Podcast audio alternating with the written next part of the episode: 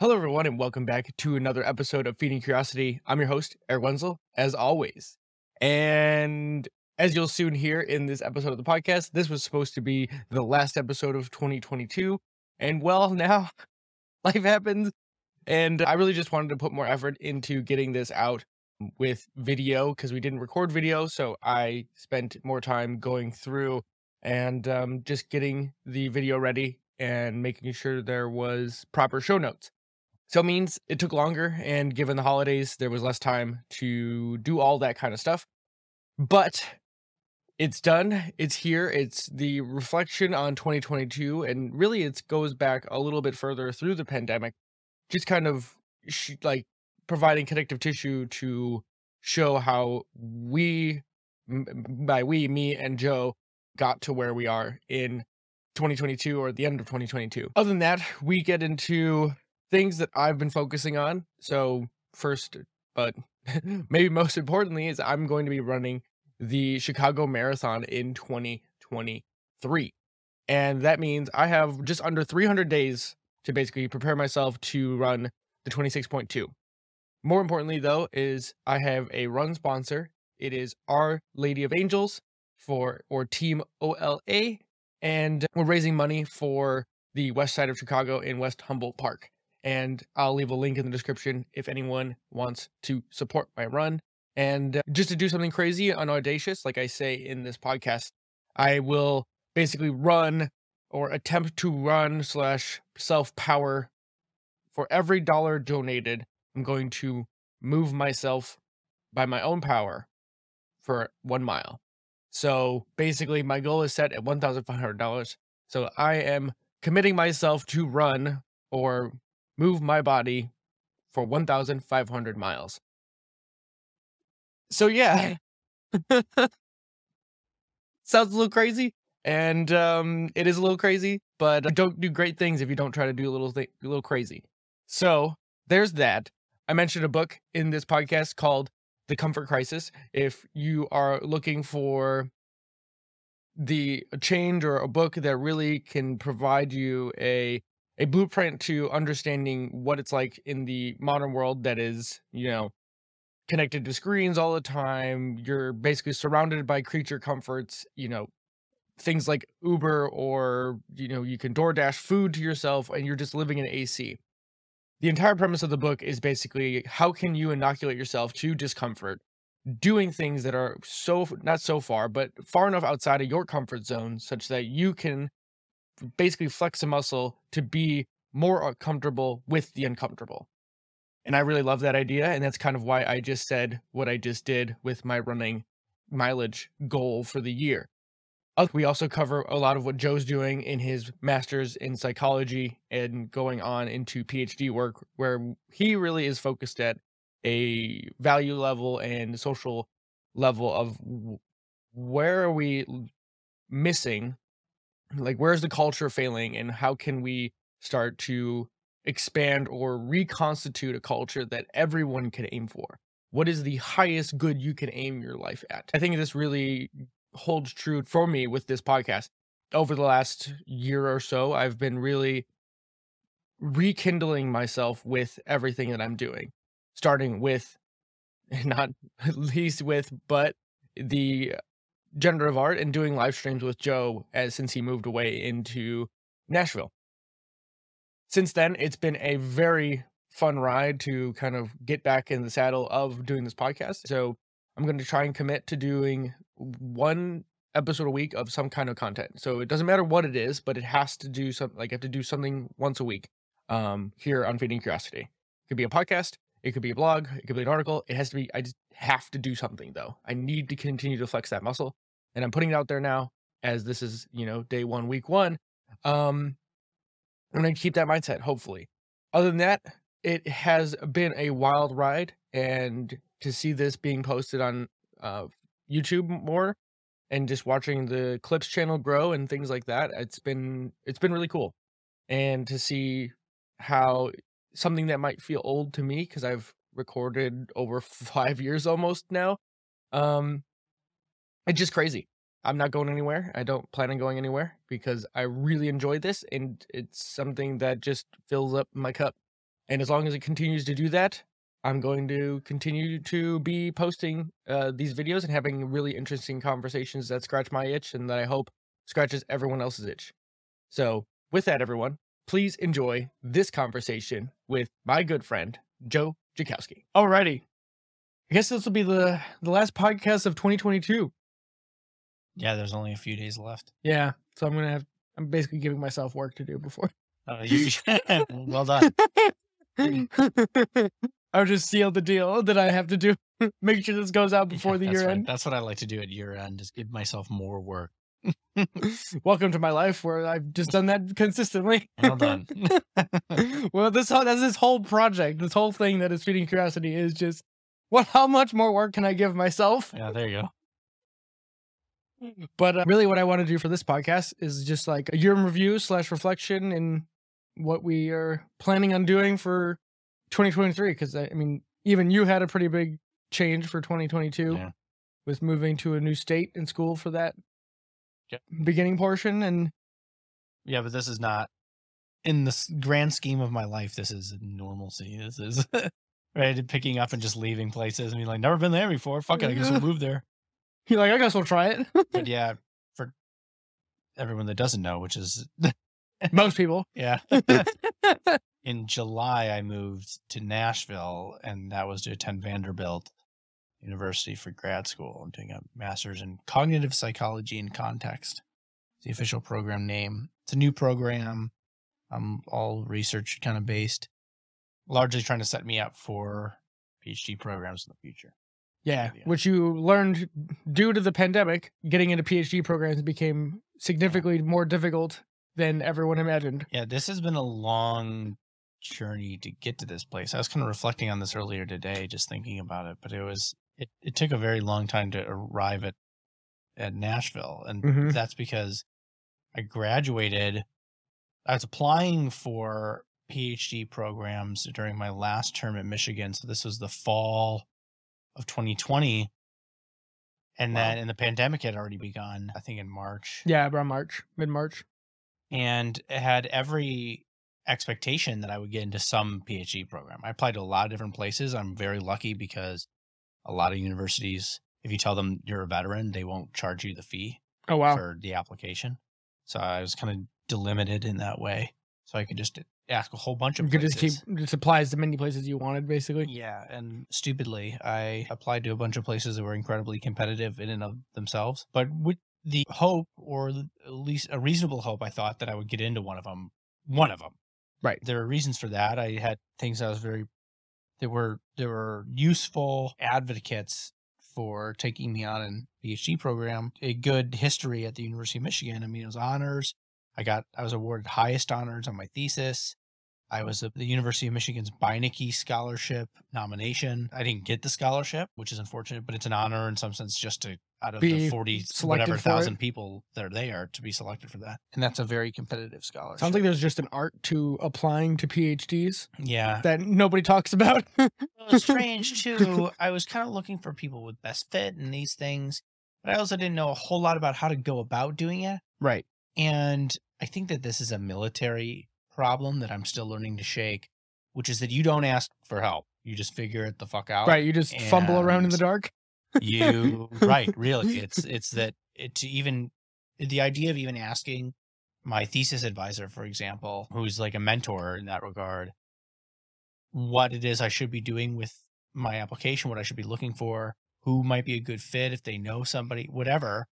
This was largely at the time outside of my like view of the Right. world. This was not an available option. It, wasn't even a, an option in like it was the dialogue in an RPG game. right. It'd be like going up to a colonel and asking for advice. It's like this is as an enlisted person. It's like Right. this is entirely. It's like you have hopped too many links in this chain of command.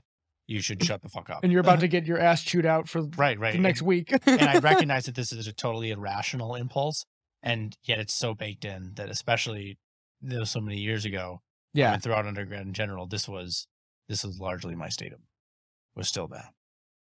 I don't think it's an unreasonable take. Yeah, I mean, I I probably did the same thing in my college career because mm, and that just comes from a whole different angle because I was already working for the most part and Yeah.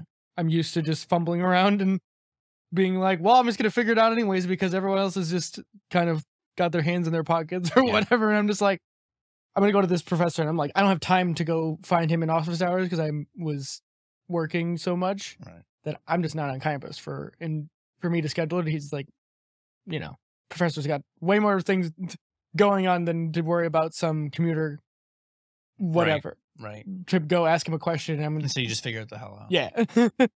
so I get it, and I, I I think it's part of the things. It's like it's these subtle things that you don't realize, especially when it comes to school. It's like the the questions you don't know you need to ask, right? Yeah. yeah, yeah, yeah. and it's not until you like fumble around a bit, like, damn it, I wish I would have just known to ask this going Right. in. There's a whole bunch of simple things that could have been avoided, but right. all of that accumulated into I think probably some lackluster applications, hubris on my part, hubris that emerged out of the expectation that I was better off than most people. I can remember a whole bunch of people I respected actually saying like, "Oh, you're a shoe and you're going to do just fine," and that just was that. What ended up happening was that I didn't get into any program. Right. And so it's spring of 2021. My all my eggs were in the PhD basket, and Yeah. You, you. So the master's idea wasn't even on your radar, right? no, I didn't think it was going to be necessary. Yeah. Which again, is stupid. Right. You, you should have at least maybe put a few eggs in the master's bucket just just for shits and giggles. Yeah, and it was strange because I kept talking to people about how I was going to apply to PhD programs, and nobody ever just went, "Not a master's." Hmm. So is this common to do a master's then PhD yeah, or very common. okay? Yeah. Is, is that specific to psychology or is that Across just and doesn't matter? board. I'm just asking questions. Yeah, I don't know. Who doesn't Well, know? these are questions I should have been asked at the time, which was across the board. It was it's largely that way. Okay. It's people do get go right into PhD programs, but often, especially now, as things have become more competitive, which we'll get into more in a second, it's very common. Yeah. But one of the big things to talk about the increasing competition amongst applicants that occurred as the result of the pandemic was that a whole bunch of people went back to school. They said my life has just been put on hold. I might as well go do that thing I said that I was going to do. Right. And And just- the wife and three kids and right. ha- happens, and then all of a sudden you're like, wait a minute, I never got around to go do that thing. Job. And so you had a huge increase in applicants to to all these graduate programs at the same time that I'm doing it. And now these people have Five, ten years of experience in the field, right? Yeah. Maybe doing clinical work, doing something. But even if they don't have experience in the field, they're an interesting applicant that took a step away. They're grown adults and and just pure numbers. I Yeah. mean, it's just a pure numbers game. And so I didn't get into anything. And then it was like, oh shit, expect this. I don't even know what to do. And then with the help of a close friend and we talked it through and I got introduced to the chain to a guy who is a professor and colonel, retired lieutenant colonel or colonel from the army who was at Columbia. And so I talked to him. He's like, yeah, you should apply. And I was like, okay. So, and was this for a master's program. So I applied there and got in. And I was talking to him and I was going to work in his lab and all seemed well and good. And there was a lot going on. And I was kind of scrambling to make it work. And when I went to New York, I was like, I think this is not it.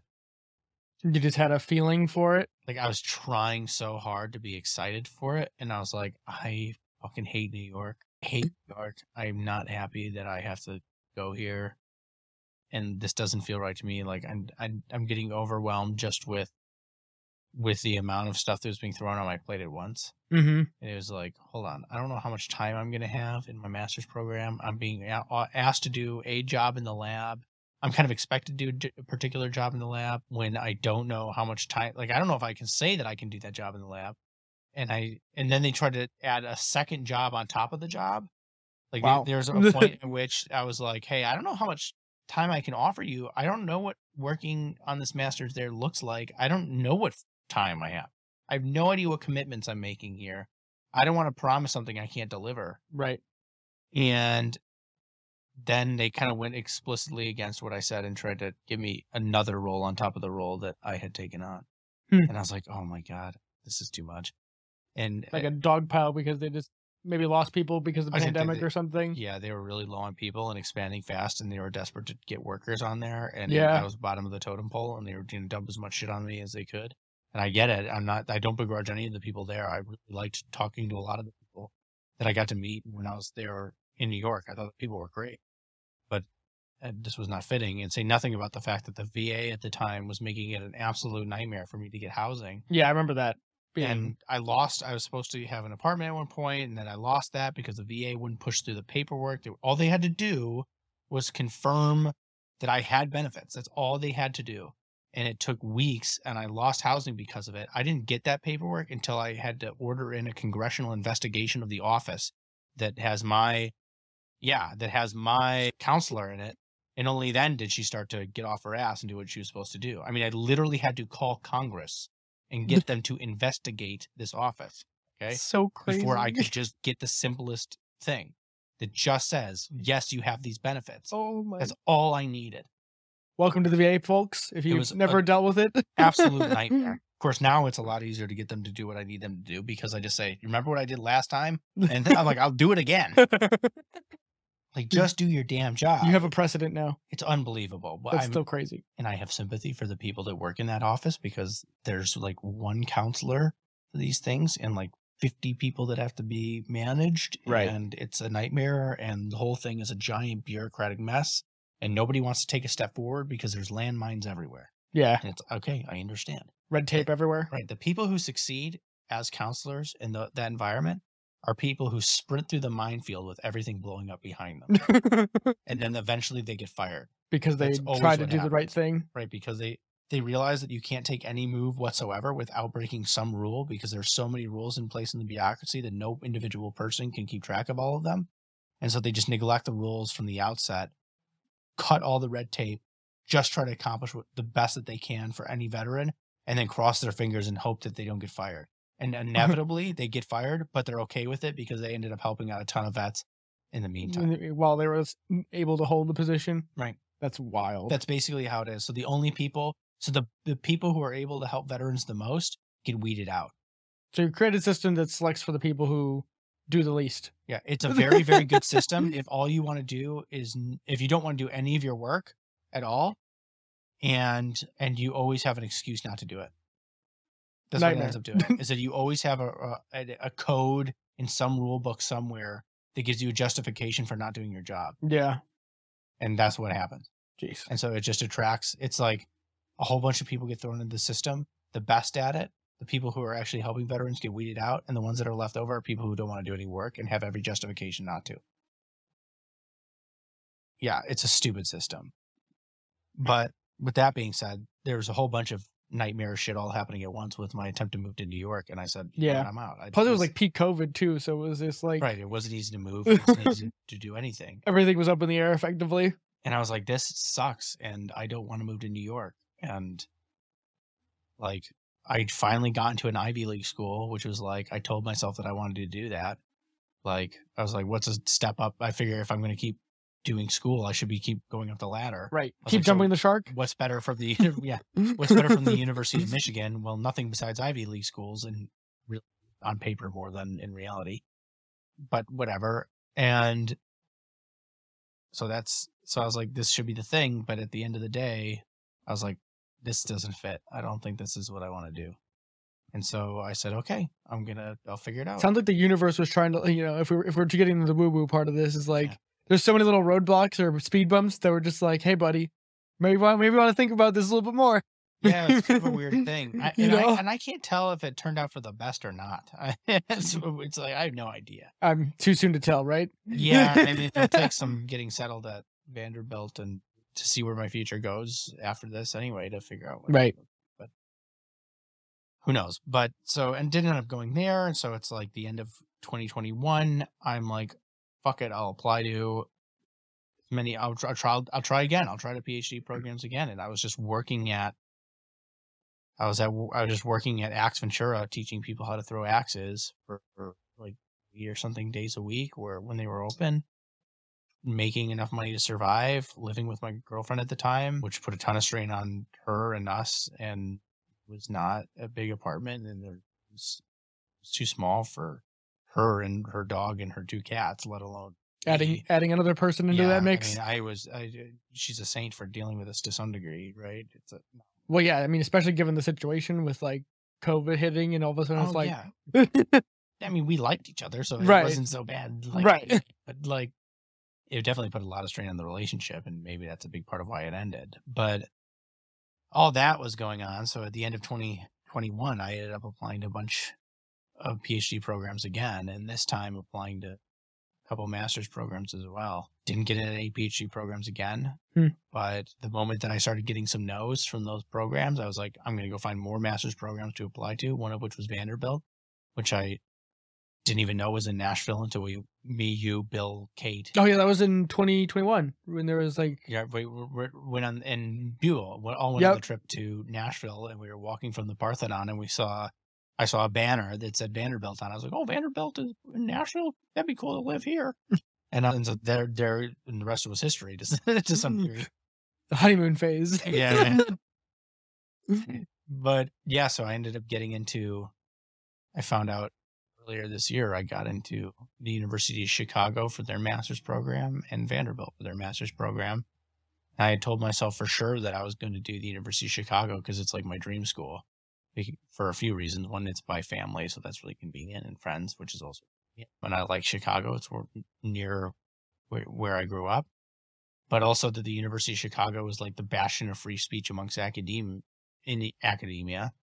That they have the Chicago principles, which are a bunch of principles they set out for Mm. basically the protection of inquiry on contentious ideas, and that professors, especially tenured professors, need the freedom and the leeway to investigate things without fear of retribution from some 18 year old mob, right? And that this was largely a protection. Now, the degree to which they live up to those principles is a matter of debate. right. But they were the first ones that did it, and a bunch of schools came out in defense of this, and their style fit with mine. But when I visited there, the day that I went to go visit Chicago with my mind made up that I was going to go there, I took a call from Dr. Dan Levin, who's a cognitive psychologist at Vanderbilt. And I guess this was the interview. I didn't quite realize that that's what it was. And the fact that I had kind of made up my mind, I think, took a lot of the pressure off. So I nailed the interview. With that, we got along, we got along great. we were we were just talking about mm. interesting things, and it was like, wow, this is some really fascinating conversation. And I found about out about the project that he's working on, and he's like, you could come down early, and we we can find money for you, and you can start working on the project during the summer. That'd be great. It's like that sounds amazing. It's like I need to go visit Chicago. Like I'll talk to you soon. So I went from being having my mind made up to being on the drive to Chicago, talking through, and being like, oh shit. Like oh, the second option has appeared. like now I have to make a decision. like God damn it! You're like, why can't life be easy? yeah. There can't just be like a pathway that says pick this one. Yeah. Well, it get too boring.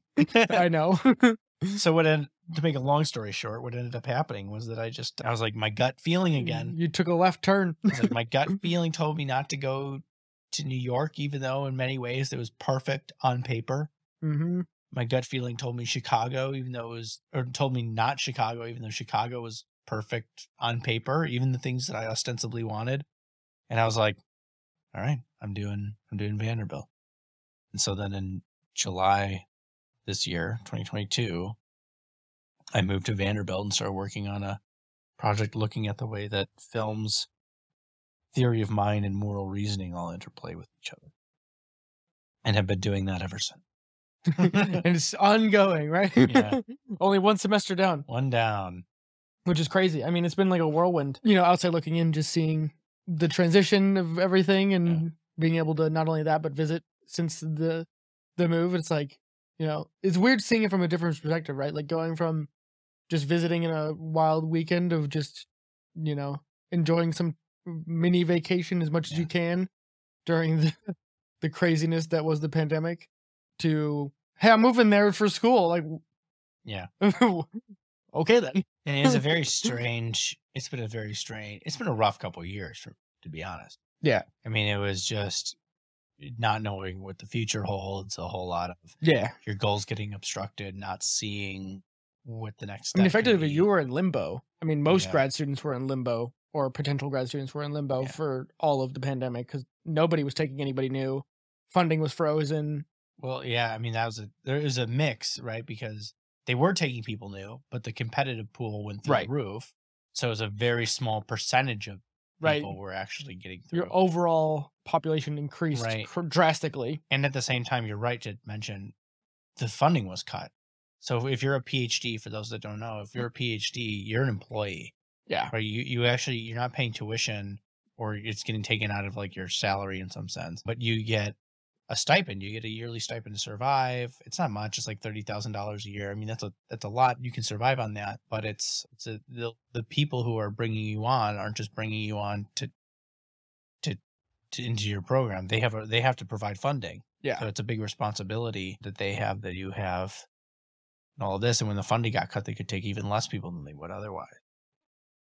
And that's been playing So, out. so you had two factors at, at play where you had funding gets cut and more people than ever applying to get in. Yeah. And the, the all important third factor, which is my own stupidity. Ooh. yeah, yeah. Yeah. Ever present. and somehow you're still failing upwards, as one might say. Yeah, I'm, just, I'm just tripping forward. Hmm, That's tripping, my life plan. tripping into gold. Yeah, just keep tripping forward. Best you can do. You're like, oh my god, how did I get here? I mean, I I totally get that. It, it's interesting, like looking back on it too. Is like over the last two days, I've been just kind of thinking about what 2022 has been like, and I would say even 2021 because I didn't really. That was really a stasis year, even for the podcast. Like, I was kind of going through it, and then just this with work stress and just I don't know. it's said there's like a a veneer of like the stasis in the world kind of just se- seeped into every corner of everyone's life it felt mm, like Yeah. where like and i hate to say it but i like i had like zero motivation to want to do anything like all of 2021 Yeah. like i got i did stuff but it wasn't like consistent and it was just kind of like you know like i don't know how to describe it other than like just blah Yeah. I totally feel this. It was, and, and it, it's, it I'm felt like being almost stuck in molasses maybe like Yeah, you could it. kind of get stuff done but like you just weren't moving as fast as you know like something was gumming up the works i Yeah. guess is the best way to put it it was very hard to get any momentum going. yes I, I w- my motivation was killed in part, large part because my dreams were shattered for a while there, and I didn't know mm-hmm. how I was, if I, if or how I was going to make this work or what Right. was going to happen.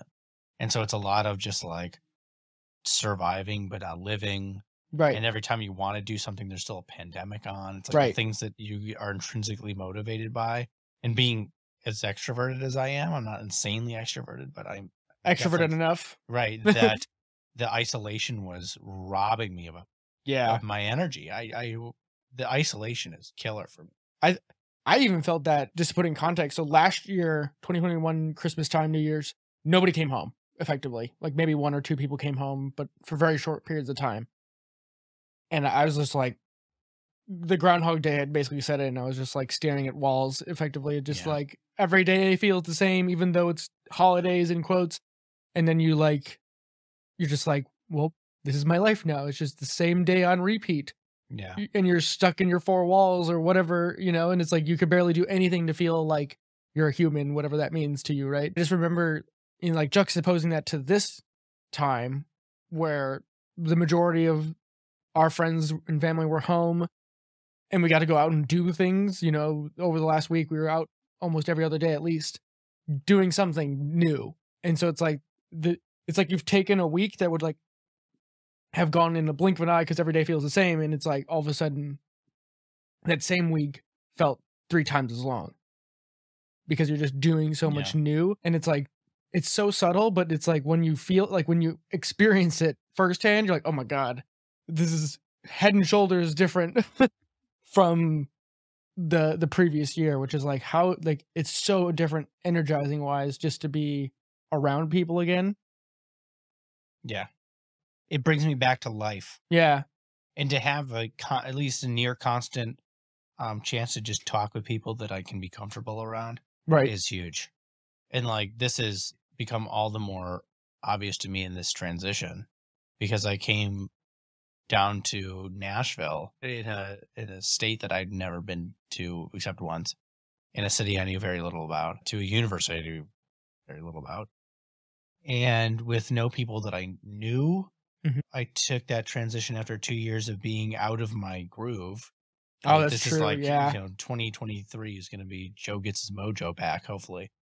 but 2022 is a lot of the deterioration of a long-term relationship right before a cross-national move yeah. to a place that I don't know with people that I don't know to start something in all brand new.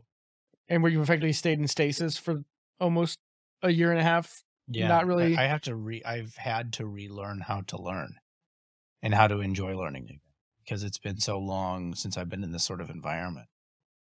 And it's like I've kind of read and everything, and learned a lot reading almost manically over the last year or two. Yeah. But the conversations that help me process that information, like I have a, a I don't know how true this is. Take it with a grain of salt, but I kind of suspect that what extroversion and introversion are are different dispositions for information processing and that when people talk about the battery like if you're an introvert it being alone is what fills your battery if you're an extrovert being with other people is what fills your battery my guess is actually that the the feeling of increased energy isn't the restoring of a battery it's the dropping of a pack Mhm. and that you feel like you've taken a weight off your shoulders because an introvert processes that information and offloads all of it on their own and an extrovert offloads it with other people and that you're gaining energy and that now you weigh 60 pounds less i don't know how true that is but but the fact that i was in information processing with other people maybe that's just a nerdy the way the nerds think i have no idea Right. meant that i was largely in the pan- when i didn't have that in the pandemic that meant that when i was reading things i was only understanding them in my own terms and not getting into like this kind of de- detailed information processing i would need to in order to explain it to another human being Right. and so, and the fact that I wasn't with other human beings was draining me of energy. So simultaneously, I was tired and foggy in my thinking. Right. Probably because you just overloaded yourself with too much bouncing around your brain and you're Yeah. not able to be like, you know, write the chapter, so to speak. Right. And when, in your when brain. the background processing is the slow realization that your, your, your, your relationship is collapsing, Right. that doesn't help either. Yeah. that just increases the fogginess Yeah. of everything else going on. right. And then these things start to play off of each other and then arguments increase and you're living together and Right. blah, blah, blah, blah. Friction ensues and it just gets worse and worse. right and then you see the you see the finish line and to some degree you just go just make it through you don't have to just st- i'm not going to have a fucking argument right now because this won't be my problem just right. Right. You see the end near and you're just like, we don't need to go through this every time. yeah. I mean, it's, it's definitely one of those things that like I, I felt the, like the things that kept me sane were just like going to the gym or just making a point to be outside as much as possible when the weather was nice, of course. That was the most novel thing I could think of, or just like get away from screens, you know, like that kind of stuff. Yeah. Or you can only fill your brain up with so much new information in a day. right but like don't like don't look at screens during the two year limbo Right. like you're on zoom Yeah, I know. every day for work Like, how did you not go insane i mean you're more introverted than me so that probably probably helps but I ended. I mean, riding bike was was the biggest thing for me, at least in the summer. did you get to hang out with the guys at all Not really, hey because like you know, Herrera's out working remote. Mike was works as a nurse. That kind of you know, everyone's kind of off doing their thing. At least it's still around here. and jordan's been gone for two years Yeah. So I mean, for me, I, I'm pretty used to being like a loner. Realistically, like it's kind of just my normal th- thing. With yeah. like, I drove two hours every day for school in my car. Like doing podcast, like listening to podcasts, is a great way for me to just process things. Yeah. Because I just listen to what other people have to say, and it like helps me think about.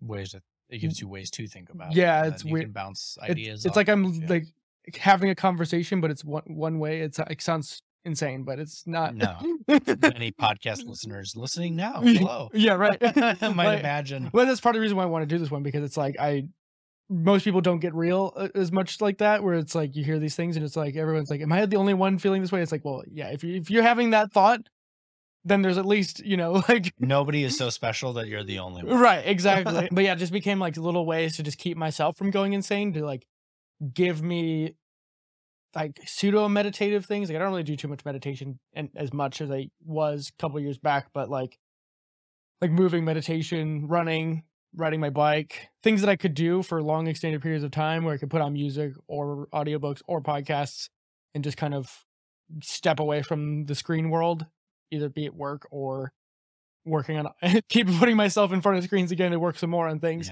Because I just it was just draining me. I was just like the last thing I wanted to do is send another email, even though it's something that I enjoy, and we'll come back to that because I, I've been realizing through this year is like there's there was like it's like that thing you want to be doing, but you're like it's not that you're making excuses, but you don't feel like you you have the energy to do the thing you really want to do. If that makes sense. Yeah. Like something is sucking so much energy from your your your life that you just don't have the, enough energy to put in to the thing you really want to do at the level you want to do it. Yeah. Does that make sense? I felt that way this morning. I was trying to read this scientific paper and I was like, God, uh, like, I can barely even look at this thing. Right. None of this, it's like nothing was landing. Like I was reading it, but nothing was sinking in. yeah, you're going through the It's motions like, what almost. the shit is this? It's Right. like- and, and that gets really frustrating when you have a lot on your plate because it's like, you never I have can't enough. be like that right now. Yeah. I need to be able to digest this. Like, It's like I actually when did I, where did I learn this or hear this? There's someone who said it's like what happens when you like oh it's like keeping a schedule. Uh, that was what it was. It's like keep the schedule, reduce the scope. Was like the the the framework they were talking about. But basically they were talking about in context of people getting to like work out with the new year. And it was basically say you want to work out three times a week or whatever for an hour a day. And they say you, you know, meeting runs long or whatever, and all of a sudden you're like, fuck, I only have 30 minutes to work out now instead of that hour that I wanted to do. And what they were saying is you should still go work out because it's better to keep that habit, but only do that 30 minutes if that's all you have. So it's better to, to continue with the routine Yeah. than to abandon it, even if you Yes. can only do it for a little bit. Yeah. Because that's because of the, it's so much harder to jump on the horse again after falling off because you get in the habit of like, well, I've, I'm over, I'm, I've crossed the limit. See you later. Bye. Right. And to some degree, you, you teach yourself how to, how to come up with excuses. Yeah. So I, I thought that was a cool idea. I was like, oh, you're totally right. Like, you know, like if you want to be a writer or you want to, you know, keep a gym routine or whatever, it's like, well, if this is when you say you write Mm. and you only have 38 minutes when you, in your writing window, even though you should do an hour, still do th- that. Okay. So that, so even, even if you don't have the energy to do the kind of thing that you want to be able to do, you should do that thing anyway. Yeah. Yeah. And so that's what, like, over the last probably six or seven months, it's like I've like reawakened something, especially since we've done those live streams, like re redoing the consistency. That's also why I wanted to force doing this Yeah. now before you left because I knew it would feel better doing it in person than it is online. Yeah. Of just forcing, you know, it's like doing a rep, right? And it's like anytime you do a rep, when anything you do, the more you do it, the better you get at it. And so it's been really fun to do that. And it's like part of that, like getting into a creative headspace has been driven by the AI stuff with all of the with Midjourney specifically for me. There's been something something about it. I haven't really felt this in a long time where when Midjourney launched, I was like I was just like I was so excited. and it's been like this thing where if I have a creative idea, like I'll listen to a song or someone will like a quote will pop up or I have an idea of of a thing that's just bouncing around my brain. I just come up with a prompt and just mm. type it into Midjourney. All of a sudden, I get a cool image about about that idea, and I'm all, and then you know that spins me off into myriad other directions. And it's like yeah. it's almost like feeding the hamster wheel of like never letting those ideas just float away. It's like in some sense you capture that idea, and it keeps you kind of like on the ball, maybe. Yeah. It, it, it's probably teaching you to attend to your interests Yeah, it definitely is. instead of just being like, oh, well, I don't have time and then letting it die. It's like you're still chasing the golden snitch. Yeah, That's really what it, it kind of feels like because it's Yeah. like I have all these ideas, and now I'm, and it's getting to the point where like I'm seeing like patterns and like the images I'm putting out there. I'm like, damn, I should really just be, and this might be going coming soon, where I might do like selected images that I just really enjoy and just throwing them as a gallery on on the Feeding Curiosity website with just like a blurb, not like giving the prompt per se, unless people want it, but just like what is the inciting incident of that prompt and just talking about the idea like it's a quote or something. That might be fun. I mean, feeding curiosity has a certain kind of technical bend to its character Yeah. in that it's definitely I mean, it's got your fingerprint on it in that it's got unsurprisingly wearables, Right. this kind of tech, and I keep telling you to lean into this. I know. but I'm working on it right now. Actually, I've I've, I've been revitalized with more AI stuff now. Right. But you go into the AI thing if that's the thing that's caught your interest now. Yeah. I think it fits with this the brand It fits with the tech lack of side of things for word. sure. word. And I, I've just been really enjoying doing it. And part of me too, and this is gonna sound funny, but I love the controversy around it because part of me like just loves the idea that it makes a whole bunch of people squirm.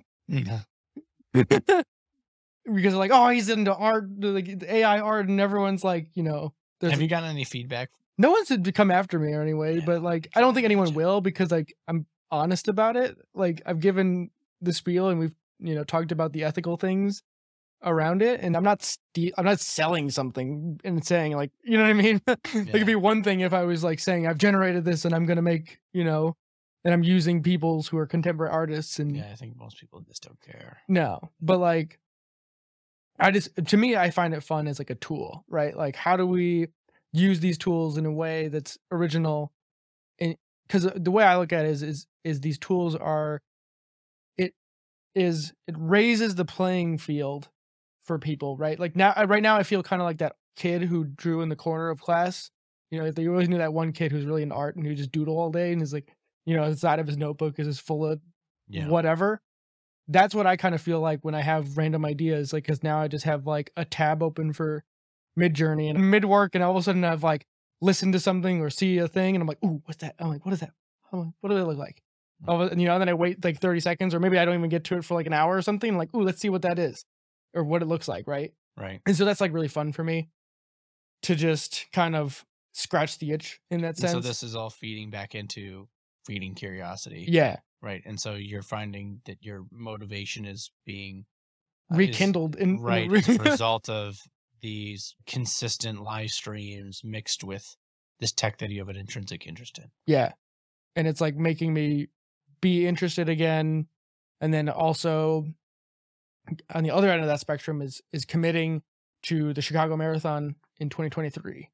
So this is the first public announcement of, or at least in, in the podcast Yeah. world, that I'm doing it. My one buddy, Mike Chacona, who's been on the podcast a couple times, he randomly texted me early December and was like, "Hey, you should do the marathon." I was like, "Well, okay." I just kind of said, "Sure." And next thing you know, I was like, got him signed up on the team or the sponsor because a lot of those you have to get a sponsor. I want to get it right on who the sponsor is. Shameless plug, but it's Our Lady of the Angels is the name of the group that uh, my sponsor. They help people on the west side of Chicago to provide support. Is this a what do you call a col is there a a word for a collection of nuns? That's a great question. A mission. It says, mission. Yeah, it says Mission of Our Lady of Angels. So it's a Catholic outreach group in Humboldt Park or West Humboldt Park in Chicago. So basically, they provide support for families and citizens of that area of Chicago. So I have to raise some funds for them while we're doing this, but it's all go for a good cause. And I'm going to go run a marathon. You know, You it- said fall? yeah, it'll be October, October 8th. Yeah, setting an, a goal like that is definitely helpful. it is awakened something in me that I have Mhm. not felt in a while. Good. and it's really exciting. like even today, so like this is the crazy thing. I was just thinking about this today as I was getting like as I knew that we were doing this podcast, I committed to it yesterday. And it was like it's like so weird when you like compress the amount of like wiggle room you have in your schedule, all of a sudden things like line up. You know what I mean? Yeah. I was I got off of work and I was like, oh, today's warm at 40 degrees. So I ran outside instead of going to the gym and dealing with traffic. Did a quick run, like pretty fast for what I normally would do because I knew we had I had plans. So it was like you you knock that out because you know you need to do it, right? Keep the habit, Yeah. even though you maybe not want to go as long or you know lays you know get laissez faire with it. And then it's like the podcast, so it's like I'm like re remembering these all these things that I would do in the past, where it's like you just make time, you just squeeze it all in as much as you can, right? And you, you don't make the excuse, you know, saying you're tired. And remember, I keep thinking of the quote from Dune. It's like I'm not in the mood for fighting, and, he, and the the general Yeah. goes, "What what does mood have to do with it?" I think about that all the time. Lives Right. rent free in my brain. right. It, because it shouldn't. Yeah.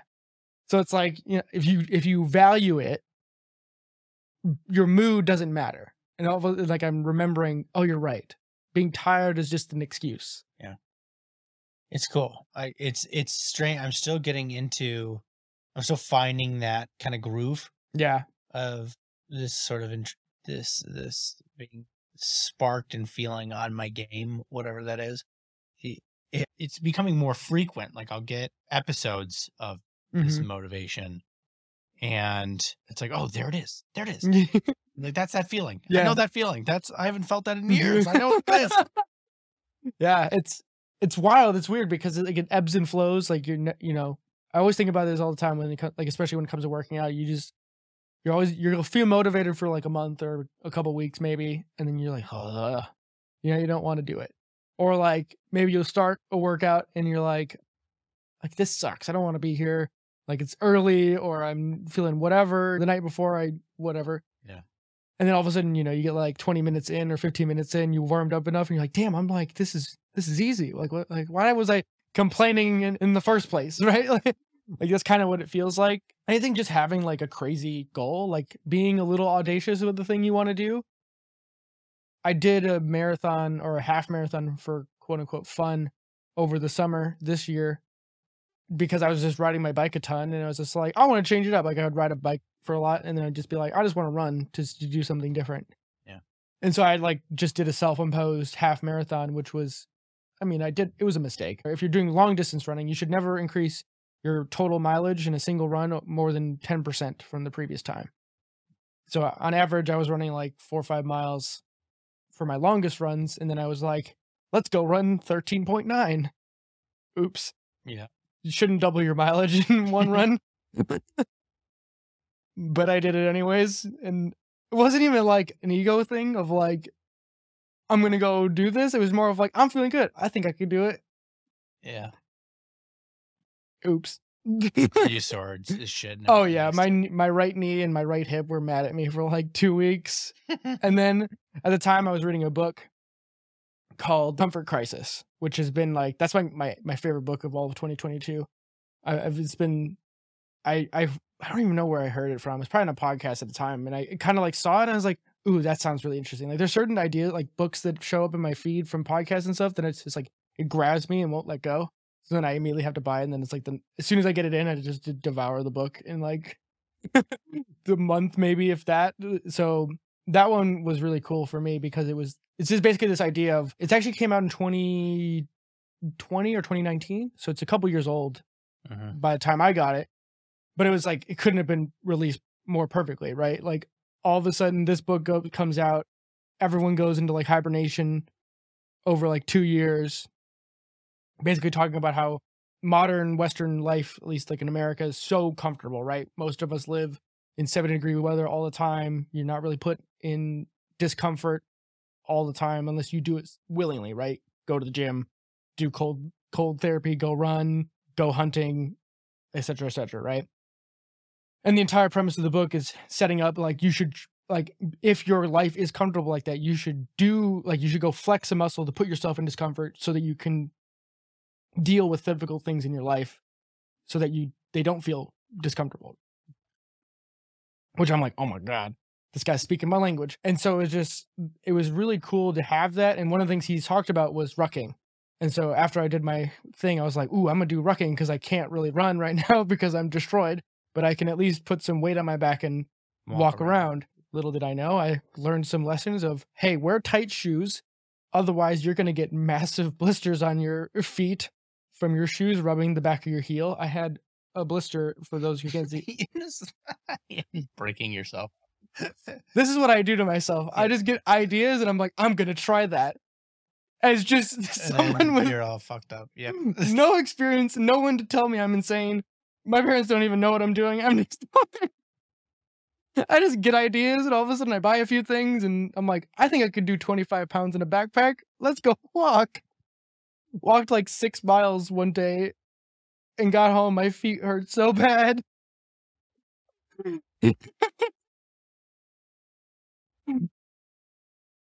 That was my Yeah. summer. I went. I my summer was ride my bike a ton, run run more than I probably should have, and then find rucking to be uh, something that was enjoyable but also equally painful. But after I got those blisters for the first time, I haven't had any issue since No, uh, have you rucked since? Yeah. And I, I got a different backpack and stuff. And I, I, actu- I actually upped the weight. I think it's 35 pounds in my backpack now.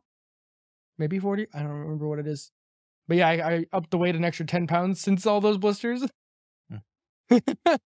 but it's a, it's just been this cool idea of basically in it's kind of applying what you would think of from like a hunter gatherer tribe whereas like redlining yourself like sprinting you know all out is something you'd only do at very short intervals right? You'd only do that at the point of hunting to get the kill for food or if you're running away from danger right? Flight or flight. And then the most of your other activities low grade which is considered zone 2 training. So if you have your heart rate monitor on it's you know you have the five breakpoints from zone 1 zone 2 zone 3 zone 4 zone 2 is like roughly 120 to 135 ish and so some of the the new athletic protocols have been coming out where a lot of these athletes are doing tons of zone 2 low grade cardio where you're not really super exerting yourself but you're just kind of steady stating yourself over prolonged periods of time to train your body to be metabolically efficient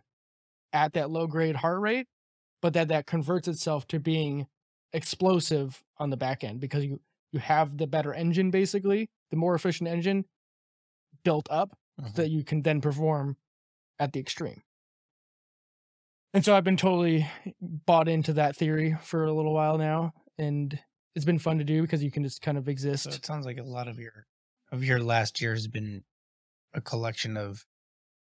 It seems pretty physically focused. I mean, you're getting back into feeding curiosity, but it seems to be at the tail end of the year. But the, the majority of the yeah most of my summer and spring all- was yeah. all this like workout stuff and, and this seems to have come out of the pandemic, and that you had nothing else to do. Yeah.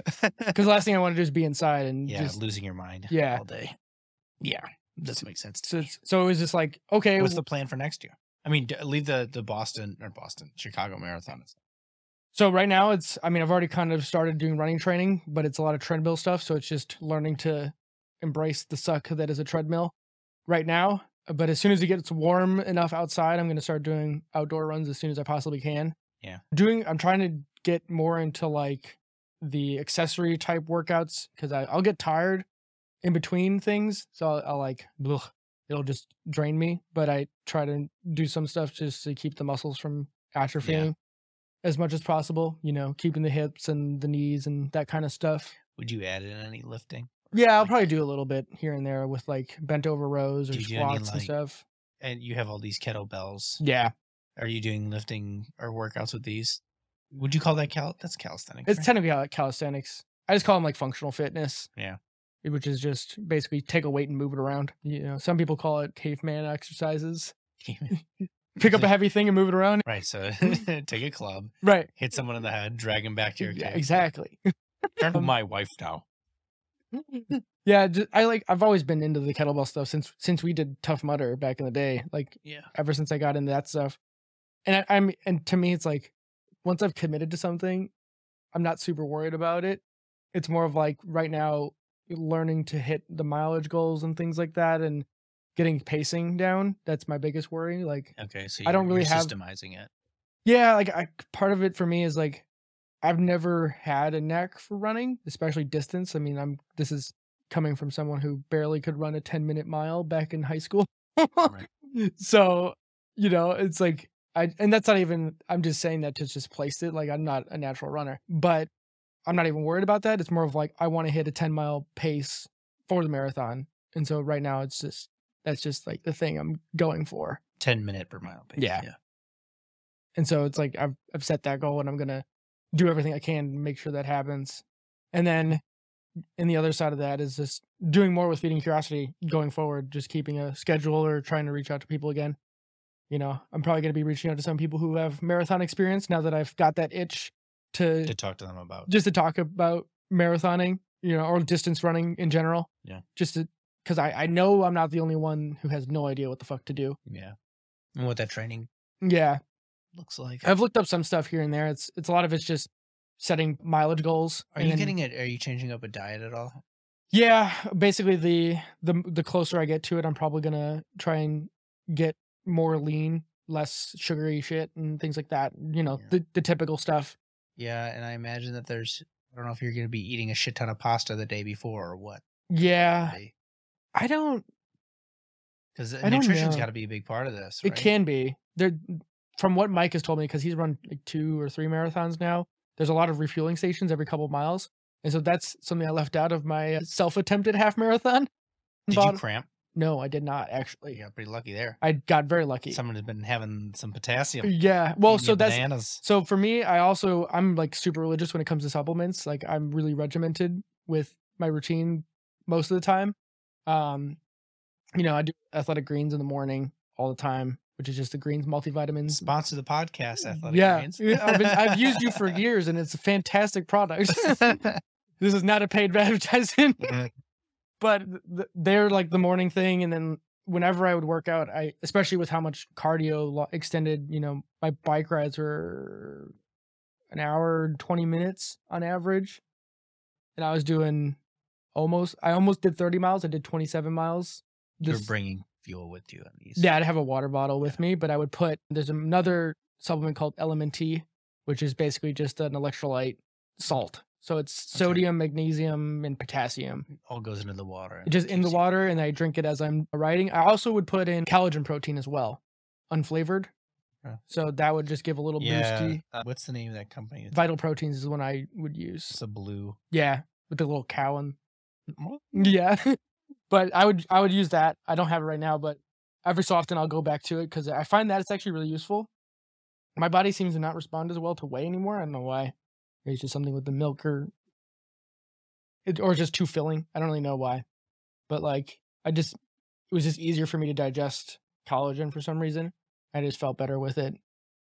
So I would drink that while I'm running or riding my bike, and that helped a lot to avoid a lot Yeah, of I'd be curious to talk about the nature of your diet once once you know more about it. Just because, just as a comparison to the kind of lifting world. Yeah. lifting is very higher protein for sure. yeah. Well, they're just also fixated. Yeah. For, because if you're a bodybuilder, you have to be. in. Yeah. For this, it's more about of like keeping.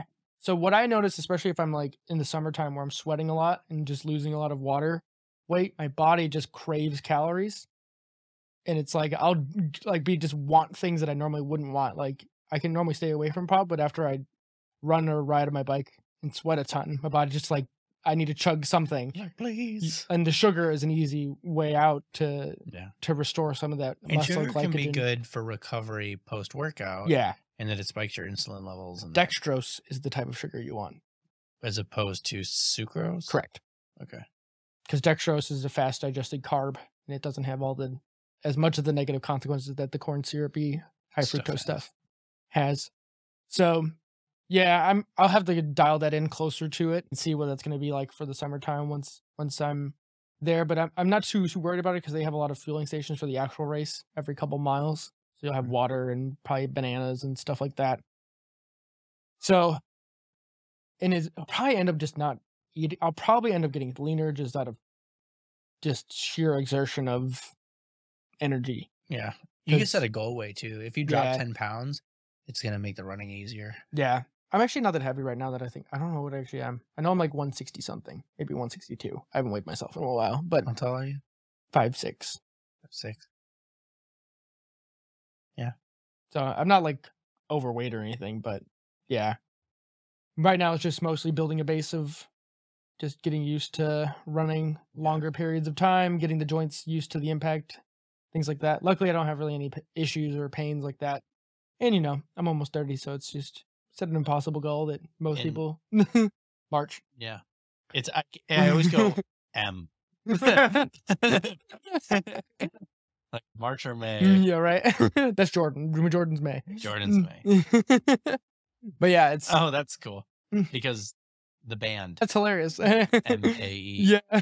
May, but but he was the May guy. Mhm. Oh, okay, so I can remember that now. I think.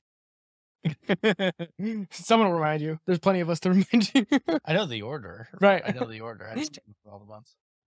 but yeah, it's just been a it's been a wild year to honestly just to you know go through the the paces of figuring out life and you know you don't really think about least I don't really think about like life in the normal like what's your five year plan whatever the fuck that is. I know. Oh, dude. Okay, so here's what's funny. You have a story about this? Yes.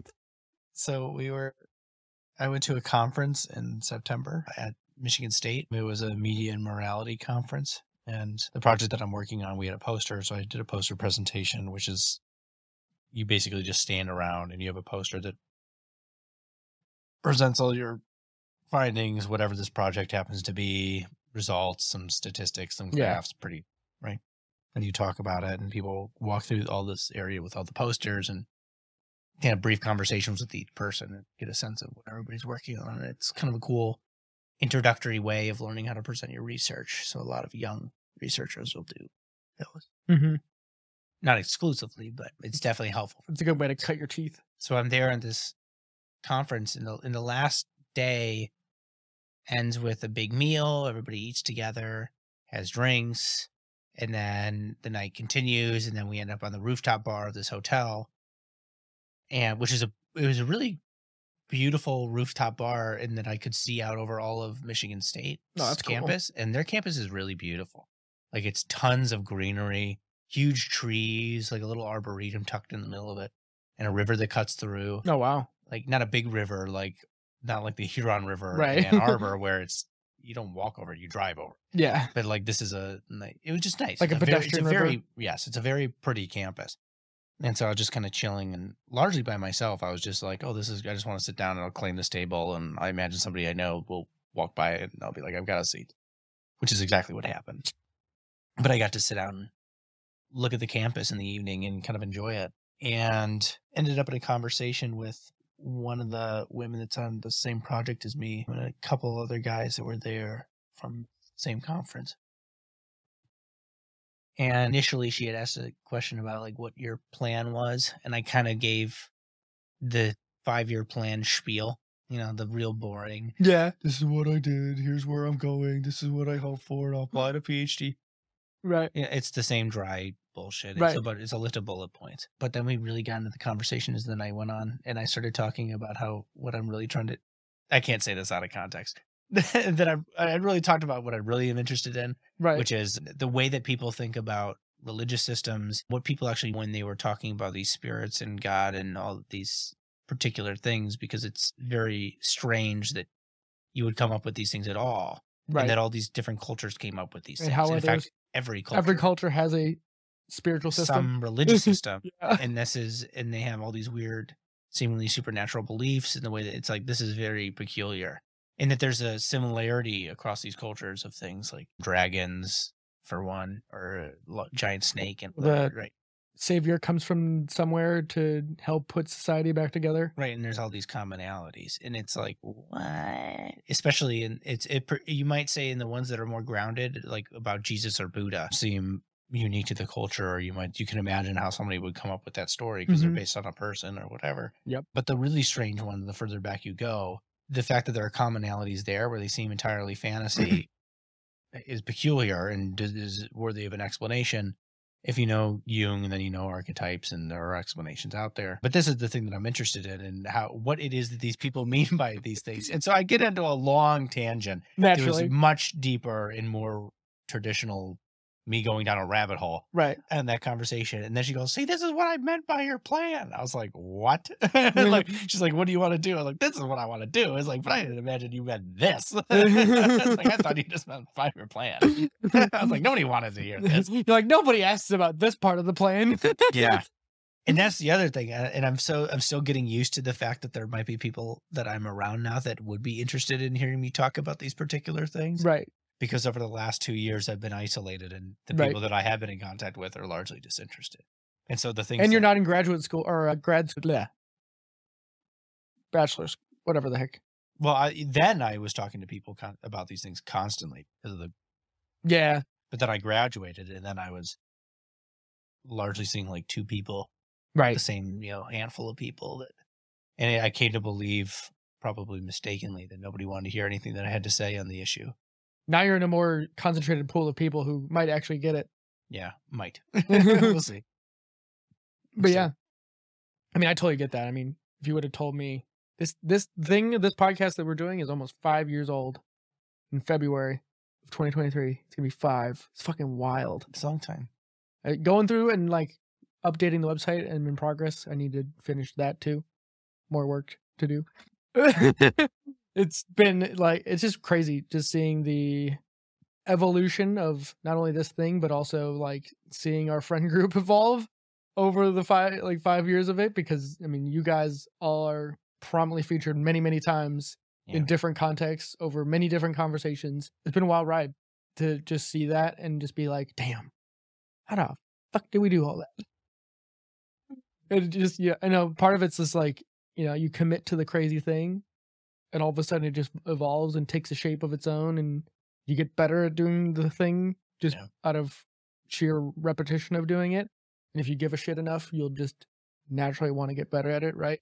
Hmm. And you know, I, I mean, if told me a five year plan, if I would have done that, no. Yeah, this is a Mm. good point. So that that's an interesting question. What would the you five years ago had thought about where you are now? What for- thought about the Mm. past five years we've just had? I mean, for one thing, I definitely didn't think I'd be a sales engineer. For that's one thing I didn't th- see it in the limelight of my life. Yeah. I I didn't see myself turning into a semi obsessive runner slash cyclist. I Uh, could have seen that though. I think because you, I mean, at the time five years ago, we were lifting, Yeah, I was doing tons and of you were definitely into fitness in general. So I don't think it was such a. And you Yeah. you were the one that introduced me to Tough Mudder, yeah, and that's a half of a marathon. yeah, it's ten miles roughly. Between like ten and Okay. twelve miles for a So run. maybe not quite so far, but it's Yeah. still a long distance. It's almost a half marathon, effectively. right. So yeah, I mean, I could have seen it happening. I mean, you just literally Yeah. part of it is I mean I've just been exposed to it though. Like I love guys like Goggins and Cam Hanes and the different people Rogan's brought on and just other people within the the podcast world who've talk about the ultra marathon space. I don't see myself becoming an ultra marathoner, but it's there's an obsession of with people who push the boundaries of like what people like what average people think is humanly possible. I'm like, yes, let's go there. Like, you know, it, it's like for me, it's like there's been times like even after I came back, I think even the day after we came back from Nashville the first time, like my idea of like, all right, let's go back. Like it'd be like a random Monday or Tuesday. I'm like, well, it's nice outside. Today's the day that ends in Y. I'm gonna go ride 20 miles for fun Yeah. after work.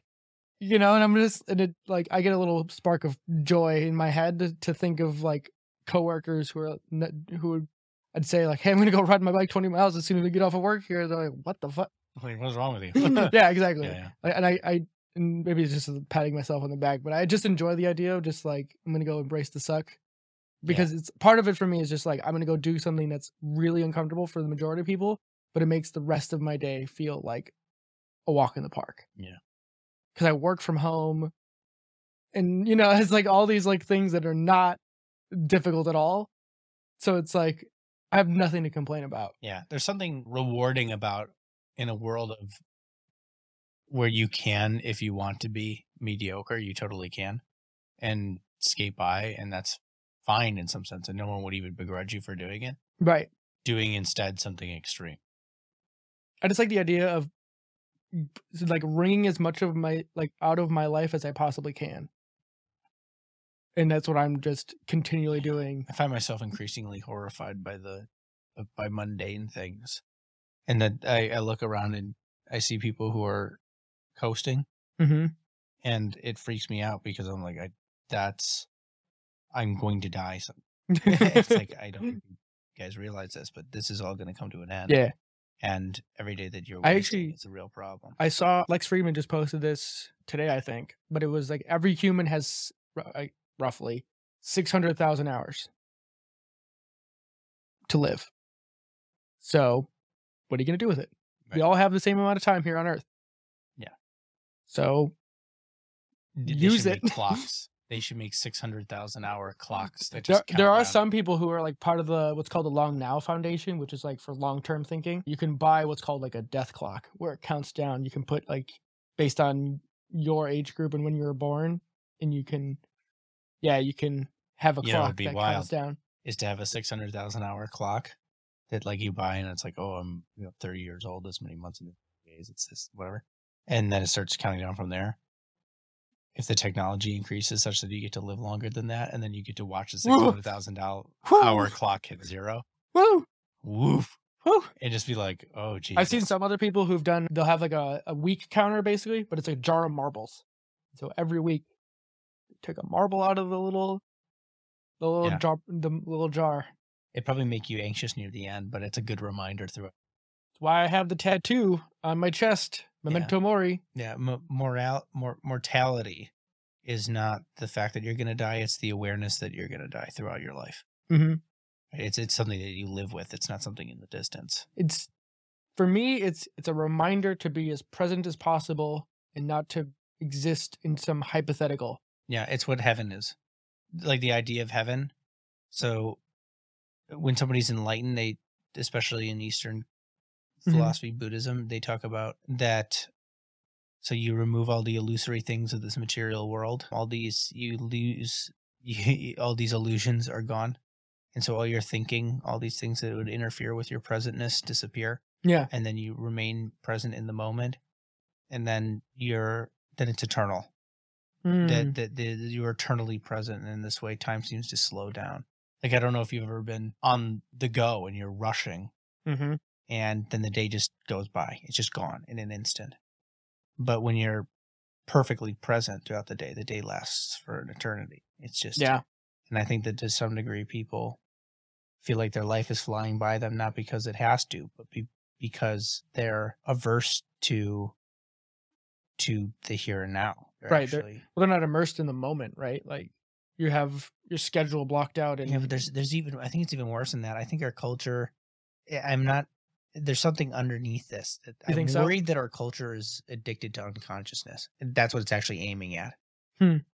i mean we're one i think ai is a really good example of that because ai will automate everything and so all these tasks that would Right, you don't required your attention right your entire life will be turned into an unthinking thing right. and that it partly is because the burden of existence is more than we seem to be able to handle at the moment Hmm. and so we're averse to being and we would rather just offload all thought and our higher cognition the things that make us human onto the machine so we don't we can be animals again and that we're tired we're i think we're tired and want to disappear It's really interesting.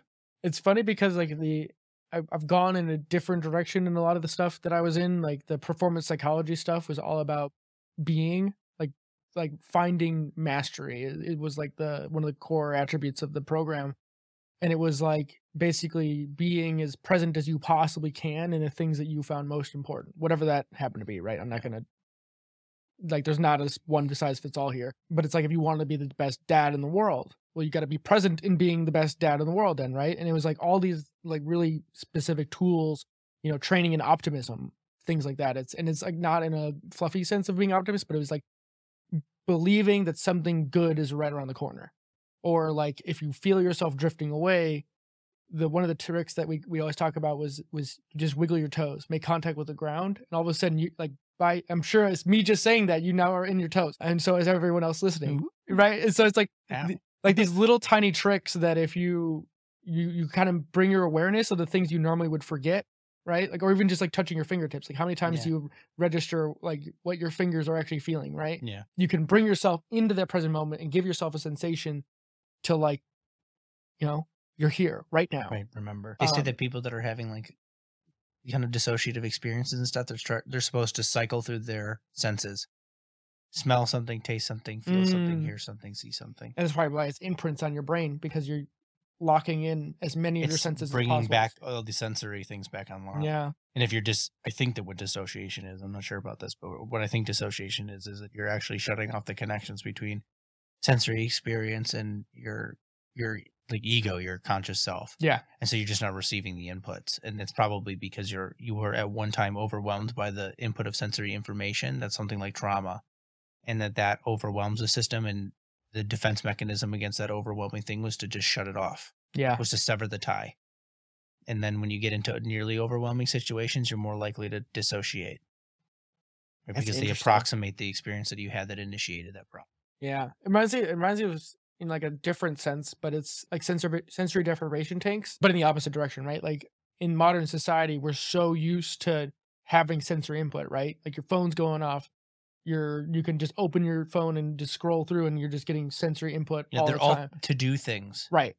We're used to having respond. to do things, Right. As opposed to it's doing versus being. These Yep. are the differences. This is one of the We have to differences between the doing, hemispheres of the but be. brain. Like we have to learn how to be, and it's but it, it's almost like you have to uncover who you want to be. It's like you're doing archaeology on yourself internally. Yeah, it'll order what it is that you want. It's part of the the construction of a value system. Yeah. and so much of our culture as well. This all plays into why we would want to be unconscious. So imagine that human beings are information processors and that there's a rate of incoming information that's divergent from a schema, right? So a, a Mhm. structure of interpretation. If there's that rate of inf- one way to overwhelm the system is to increase the rate of novel information that it such that it is greater than the rate of your ability to process that information.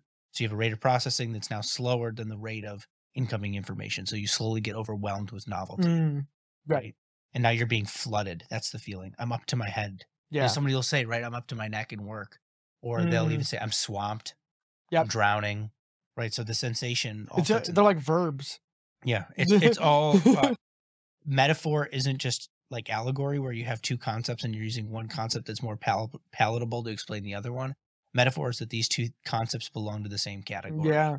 and flooding is an underlying concept, a category under which being stressed and literally drowning are embedded. So you have novel, you get this the drowning, and that's the result of too much incoming information. It's more than you can process. One of the ways that you can actually get better at information processing is by incorporating in that information into your worldview, into your system of thought, so that most things aren't actually novel anymore because you've encountered something approximating it or the same thing. And so it decreases the novelty of information Right. and making it not divergent, meaning you don't have to process it. It's Mhm. pre processed in some sense. But Western culture, I've heard that's how it's like why people feel like time passes faster as they age yeah, and it's because everything's become mundane. It's been because it's you've been- experienced it before, so you don't. Yes, spend you don't even have extra to pay attention to it. I don't notice what the, the details on any of the houses that I walk by. They're all just houses. Right. I have a top-down perceptual concept house that gets imposed upon irrelevant, stagnant blocks that people live in. Right. that that's it doesn't matter. Car Doesn't- shaped things. is- totally you know? irrelevant. But the, the you can sit there and you can force yourself to attend to these things, which is something like what a painter does. Mhm. But otherwise, it's rendered inert. This is why I think that the myth of there's a book called The Myth of Disenchantment, where this guy Josephson Storm makes this argument that the death of God has been something that's been occurring throughout all of history, and that this Nietzschean idea is not a new thing, and so on. It's just been accelerating. And I think to some degree he's right, but the reason that it might be right isn't because because Nietzsche was wrong, but because everybody has throughout the experience of their lives ex- it becomes increasingly disenchanted. That the enchantment in things is part of its awe and wonder and, and your first experience of it. But as you continue to live, you experience everything, and then Hmm. everything gets rendered into a dead stone concept that's entirely uninteresting, disenchanted Yeah. but that's okay so back to the idea the other thing that can just that can mm, that's going wrong with our our world right now it's not just that we're increasing the amount of incoming novel information such that everybody's being flooded the antidote to that would be to have a more sophisticated worldview that could account for all this information except that with the death of god and what nietzsche was talking about we collapse the worldview so the, Mhm. the very thing that would save us which is a more sophisticated wor- way of interpreting the world has crumbled at the exact same time that we found a way to increase the rate of information to sky like heights. Hmm. So we're being flooded and we have and we destroyed our own levees. That's wild. It's weird to me because I feel like I am maybe I'm weird because of how open I am because I'm constantly trying to reinterpret things or find ways to to get more depth out of things like I, I over so another thing that I've really started enjoying probably from the pandemic but it's bled over is, is talking about movies in really deep philosophical ways. We've been we've been doing this since the beginning of the podcast but uh, I've gotten way more sophisticated with not only VFX, like from a technical standpoint, because of course I go technical, but like from a thematic, philosophical, you know, framework perspective. It makes me really appreciate storytelling at a level that like most people, you know, just you know, you go see a blockbuster and you just sit there and enjoy, you know, explosions, you know, clap like a monkey. Yeah. Right. Whatever. with The cymbals in your hands. And that's just not who I am. I've never been that anyways. But, you know, I can enjoy movies like that. just like anyone else. But for the most part, it's like, you, it's like there has to be something deeper to explore. Otherwise, what's the point? I think the back, the one of the best movies for that was Northman this year. Not that it's a good story, like something to aspire to, but it, I think it captures something very Yeah. human or primal about human humanity. But I think that I think you're you're hitting on something that I find interesting because I recently came across a, a different on the way out there on the spectrum is called The Rescue. It's a documentary on there's a soccer team that was trapped in Thailand in a cave system and it was like flooding during the monsoon season. Yeah. It was all over the news when this was going down. I think it was in 2020 Yeah, this is 2021 ringing a bell. So it was all over the news, but they recorded a documentary on it as these free divers or these cave divers had like they were the people who were uniquely equipped to be able to help figure out this insane situation. But it's like the entire country of Thailand and a whole bunch of people from all over the world basically you just volunteered to help rescue 13 boys trapped in this crazy mine or crazy cave. That's like one of the longest. It's like the fourth largest cave in Thailand. It's just an insane story. Yeah. But it's like if you really want to see what humanity is all about, like it's it's that right there in this hour and a half documentary of like I think it was like five thousand people were there volunteering, you know, providing supplies, providing first aid or pumping out water, whatever it was that needed to get done to try and save 13 people. Everybody rallied around it. And it, and it you know, it went around the world. Like it was on every major news platform. And I'm just like, it's like, how are we not talking about what how incredible that is? You know, and it's like the entire story of this documentary is like these free divers, like four or five of them total, or cave divers. Sorry, I keep calling free divers. They're not free divers. Cave divers that have like this really unique sk- skill set. There's probably like maybe a hundred guys yeah, in the world that do this type of thing and they like do a really good job of explaining like who these kind of guys are. Like yeah i got picked on in school and i didn't really like being around people but as soon as i got in water and i was alone and no one could tell me what to do and it's like i'm this is where i'm supposed to be. Freedom. you know? Like yeah pure freedom in a sense but then all of a sudden they get a call and they're like hey you're the only guys that know how to do this and they wind up rescuing all these these boys from the the cave and it's insane. And it like you you get this trajectory of like how these guys were like well i'll do my job. I'm volunteering here and then once we have it laid out we'll you know we'll let them take over. And then all of a sudden they take on the moral responsibility because they're the ones who are most prepared to execute this insane Yeah. rescue. I mean, it gets at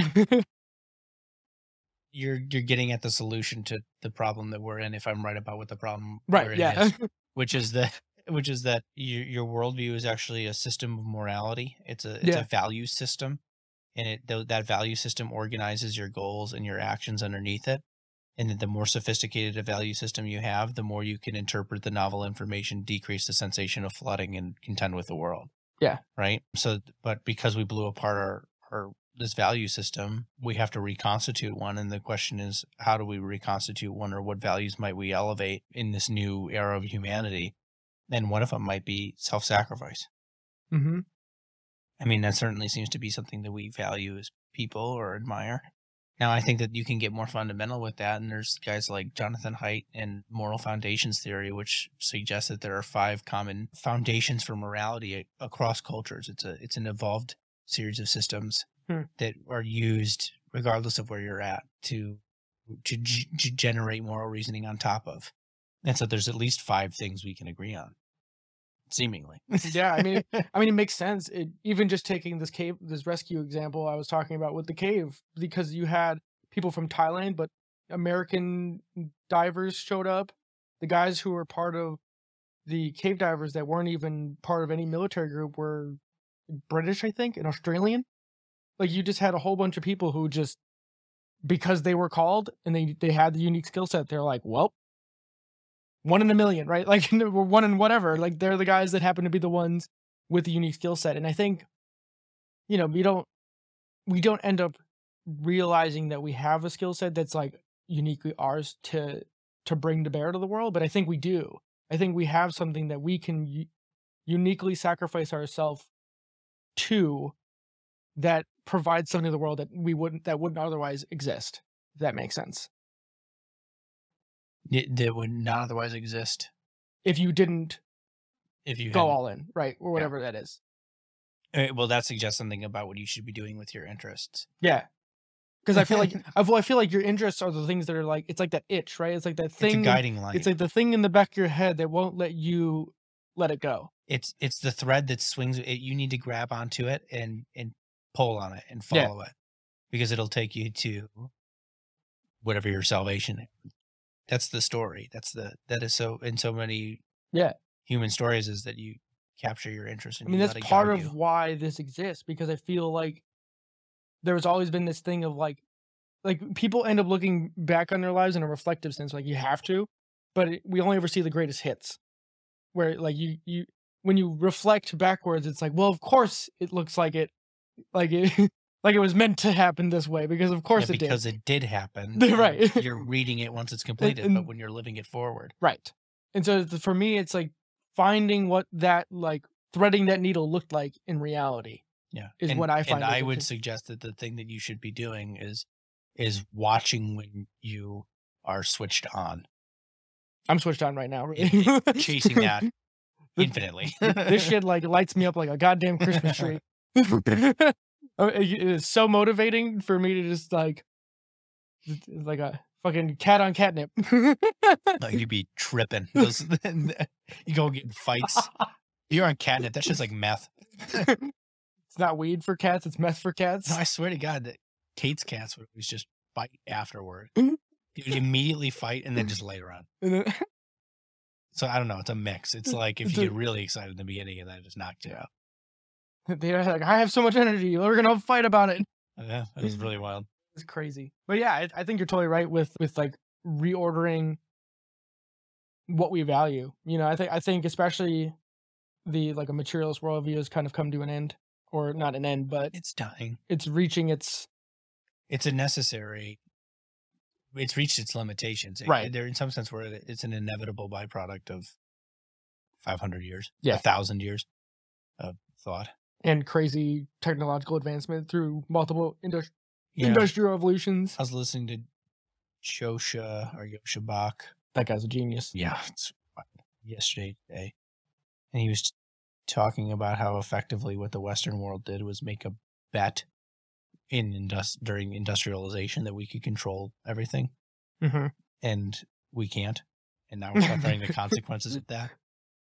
And it, it's like we traded long-term value value systems that evolved over tens and tens of thousands of years that were designed to to work were designed to ensure the longevity of a lineage. So your group of people were, sup- were it was a value system that was designed to make your people last for thousands. Right. okay? And we said oh we don't need that anymore because we can control everything the, the fact of our control is what will allow us to perpetuate indefinite we don't need these value system but that was a bad bet because we can't control everything and so you still you need to resurrect whatever these systems The, the value are. control mechanisms or the long term control mechanisms. yeah and like Not Eric- even control mechanisms, just guiding principles, I guess is a better way to put it. Yeah. and erich neumann talked about this in a different Mm. way which in a book called fear of the feminine which is a collection of essays on the topic of the feminine so Hmm. this is different than female it's this sort of spirit it's a Right. software of this thing. It's a it's a symbolic constellation so on so Interesting. but he talked about how for the for about the first thousand years after christianity we were effectively an earth or excuse me a sky cult or a- or obsessed with heaven. And heaven is hierarchical. It's this ordering of you know the animals and then the humans and like there's earth and then sky and it's there's angels and then there's god right whatever it happened. Yeah. right? It's it's hierarchical representation of values, and that there was an a- attempt to delineate which the what those values were, and then pursue them aspiration, to go after the highest possible value for a thousand and organize everything in the entire Western world underneath that value system. Right. So it's it is hierarchical, but it organizes, it Right. structures the very thinking of medieval peoples. And it was very successful in doing that. And this was a Catholic dream. But at the turn of that first thousand years, things slowly started to shift into an earth cult. And so it becomes obsessed not with what things should be, but what things are Hmm. and that it's it took a very very long time but we've reached the point where we've exhausted that particular thing is that we've we are able to describe basically or at least we've come up with systems that can describe ostensibly everything that there is but it doesn't tell you anything about what you should be doing. Right. and so we're back at square one where we were 2000 years ago wondering what the hell we should be doing. And so we have to revalue and have another thousand years of figuring out what the highest possible value what human beings should be. Like don't ask what human beings are. Don't ask what you, i mean these will inform you but you shouldn't be asking you shouldn't be fixating on the way that things are at the moment you shouldn't be fixating on the horrors and the terrors of what people are have done and are doing and so on Aim for You what we could be doing. right imagine what a life worth living looks like Yeah. and then see if you can make that happen It reminds me of a quote I've heard is the best way to make the future is to live it. in the moment you you Yeah. act it out it's You- it's yeah. not faking it till you make it it's Right. practicing it's practicing for when you actually get there, which means you won't actually get there because you'll die before you get there. Well that's the that's the beauty of but that's not a bad thing people people think that an aspirational goal that you'll never achieve is a bad thing I don't But- think so. But but that's wrong because I think his name is Tony Cronin wrote a book called After Disbelief, Mm. where he talks about this and he calls these things eternal. Hmm. And what he means by that is that they're they're that these are aspirational goals. They're not goals that can be acquired. Like if I go to a grocery store and my goal is to buy a bunch of sweet potatoes, then the moment that you know that's motivating for a time until I buy the fucking sweet potatoes, and then I've accomplished the goal. I have the object in hand, and now what? I guess I go do whatever I was going to do with the sweet potatoes. But th- these are finite goals, and they Right. run out. But an aspirational goal is one that isn't. It has to be in some sense abstract, in that you can't actually go to the store and buy six ounces of kindness. Right? that the way that kindness comes into the world is by aiming at being kind right. and that it summons this out of the fabric of reality and you get to experience it in real time as a result of pursuing it and that the fact that you can never actually hold it in your hand means that what you get to do is continuously pursue that goal as it moves and moves further away from you but you become better and better and better at approximating it throughout the entirety of your life and modeling that for a generation who comes after you who now isn't starting at square one but has your example to build on Right. Was it Browning who said that a man's reach should exceed his grasp, or what's a heaven for? Woo. I like that one. It's beautiful, That's really cool. right? And that, or what's a heaven for? It's Er- time for to rebuild heaven. The idea Hmm. that there's something that we should be doing, that we can make something beautiful, and maybe if we pursue it for long enough, then the kingdom of heaven will be on earth. That's the idea. Reminds me of the reflection quote that I've heard. I forget who who the, but he says, "A life must be lived forward, but you have to re- reflect on it backwards." Yeah, but it can only be understood backwards. Yeah, that's Kierkegaard. Kierkegaard. Yeah, I've heard that a lot recently. I've heard it a lot. I'm like, damn.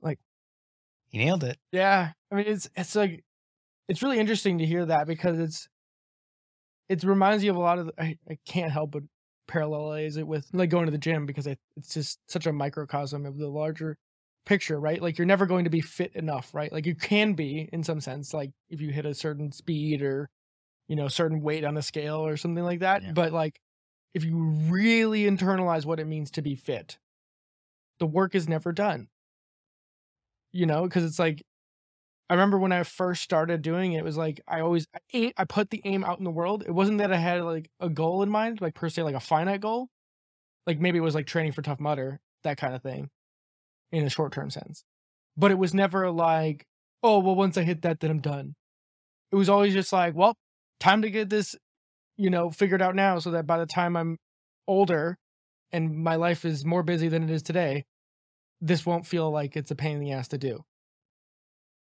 You know what I mean? It's like always I, and I just kind of strategically structure my life so that like the things that would feel like a pain in the ass don't feel like a pain in the ass. Yeah. Because like when you just already are putting in the effort, it's like, well, whatever. This is like this is just part of who I am now. You know, and it's Yeah. like the more you in, encapsulate things that are just a part of you, the less difficult it is to b- behave in those ways. Yeah, it's cool. You form your own character. Yeah. You construct it through action. And and it's not even it's not just through action. The action is the the most concrete piece that solidifies it in habit. And if it's habitualized hard enough, strong enough for long enough, then it becomes your character. Hmm. And your character is your destiny. That's it. But the thing that but it's not even the character is exactly your destiny. It's like the initial imagined you ideal, whatever that ideal happens to be, is what will really direct your fate. Yeah.